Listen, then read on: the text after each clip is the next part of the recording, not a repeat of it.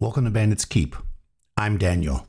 It is OSR October, day 26. So as we've been cruising through this month, uh, somehow I got into this uh, this trend of showing or talking about various supplements and adventures and things like that, or systems that I've been looking at.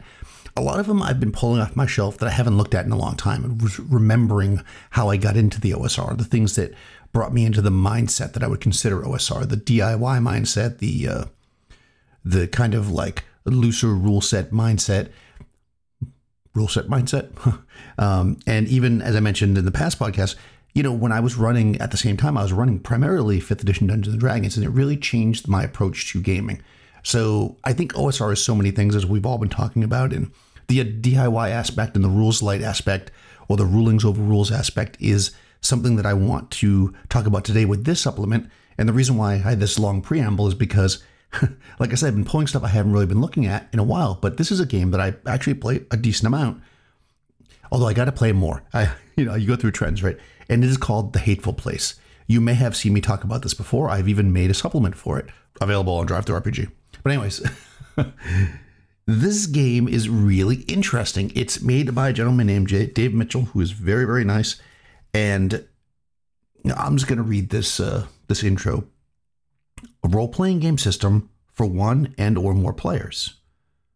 For settings from all times and all places, provided that they are in darkness. This is an alternate history, present and future, in a world gone very wrong.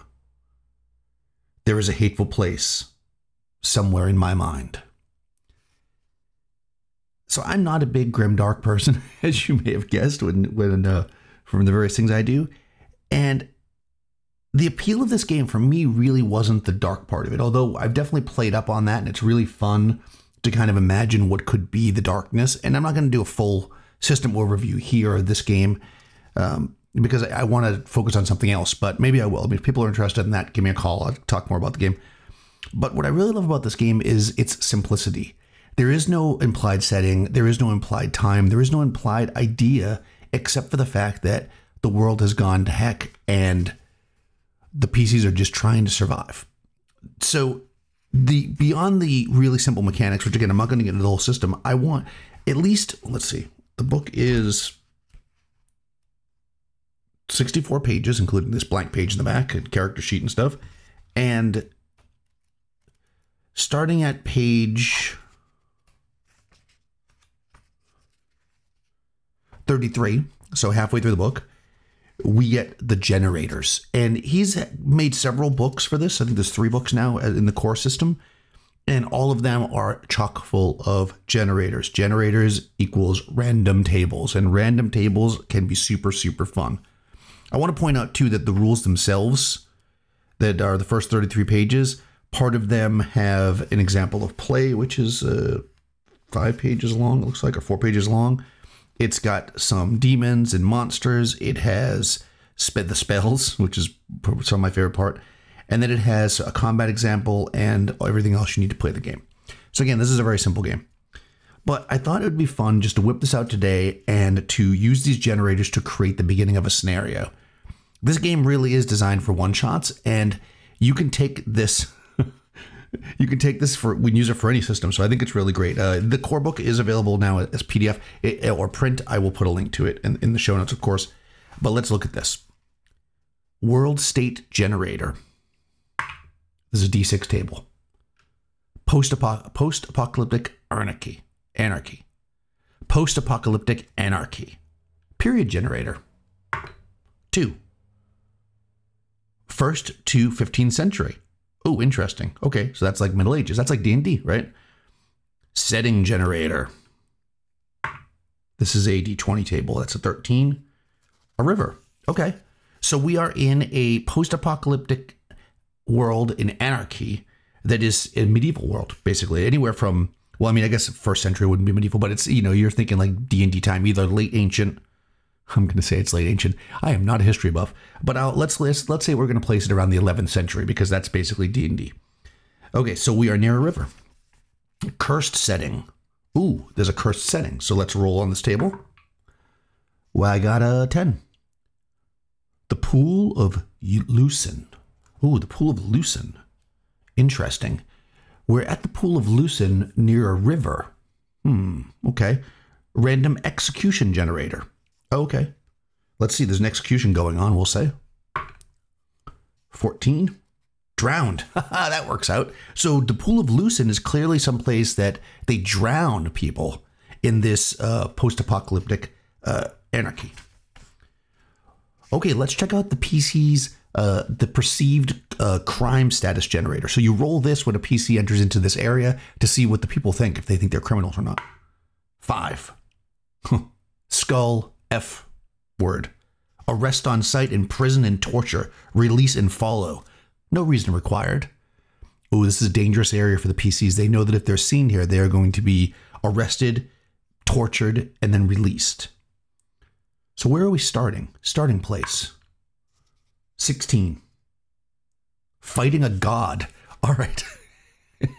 so the PCs have come into this place where they are uh, going to be arrested. Uh, so it's a dangerous place. So they're there for some reason, right? Why would you go someplace so dangerous to them? In this anarchy, this medieval anarchy, after an apocalypse, they're they're near a river, near this pool of Lucin where they drown people, and they're fighting a god. Huh, what kind of a god?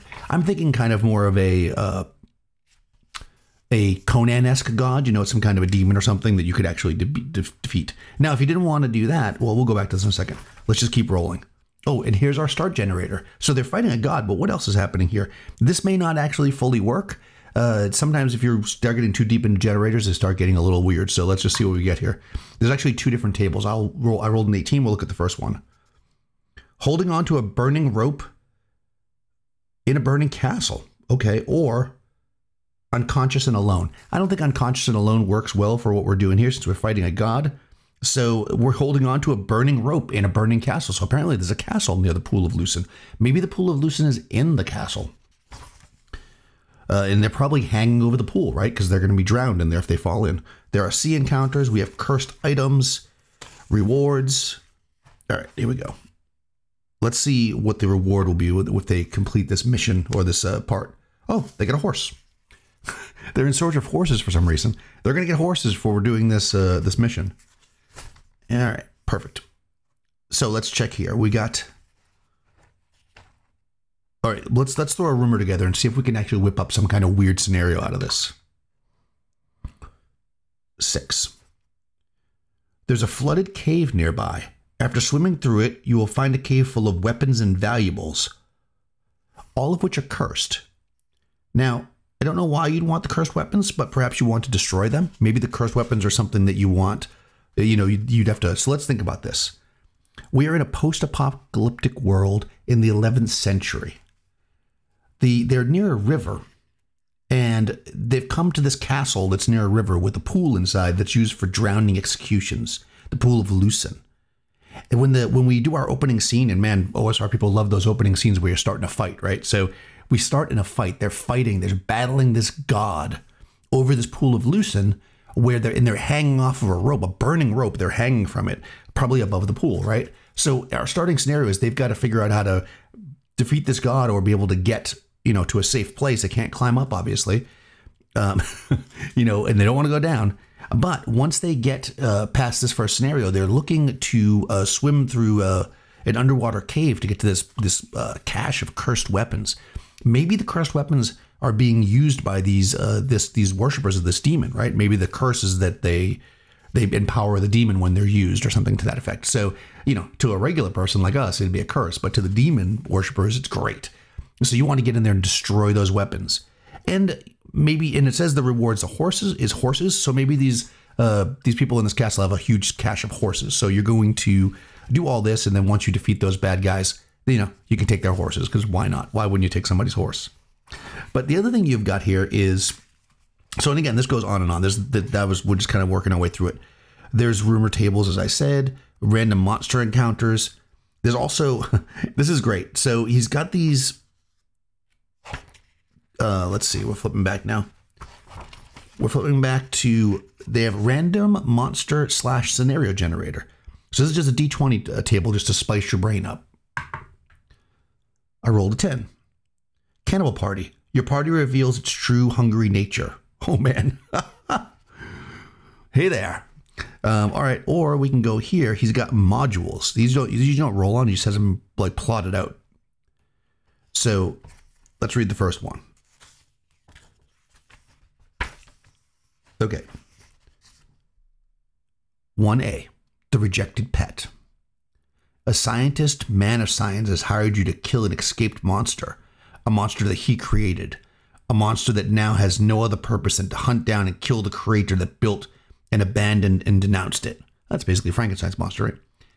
If the monster kills a scientist, you get nothing. If you kill the monster and the scientist survives, you each get 5,000 currency. Payment on completion and not in advance. You are currently playing hide and seek with the monster in a large garden maze. It appears it is not the only monster in this maze. That's right, the rest of the party are cannibals, right? So we're all monsters. so when we look at the hateful place, I think this really embodies a lot of what I think of when I think of the OSR. I guess you could the mechanics, which again, if so, if you want to call in and I could do a whole show on this, but after OSR October, the mechanics of it, I guess, could work with the TSR module if you want to keep that, but this is really not compatible with TSR. But it has the DS DIY aspect. It has the idea. If you've played D&D and I show you a character sheet for this, you would know how to play. And it's got this certain kooky randomness that I really love and I think is a hallmark of many OSR type products, especially the ones that aren't just retro clones. So I recommend The Hateful Place highly. Clearly, I've made a supplement for it because I love it so much. I'm actually working on another one currently. If you've ever played The Hateful Place or you love lots of random charts and stuff, or you have anything else you'd like to tell me, go ahead and leave me a message. You can find a link to the way to do that in the show notes or many links. There's a link to Anchor themselves where you can leave a message.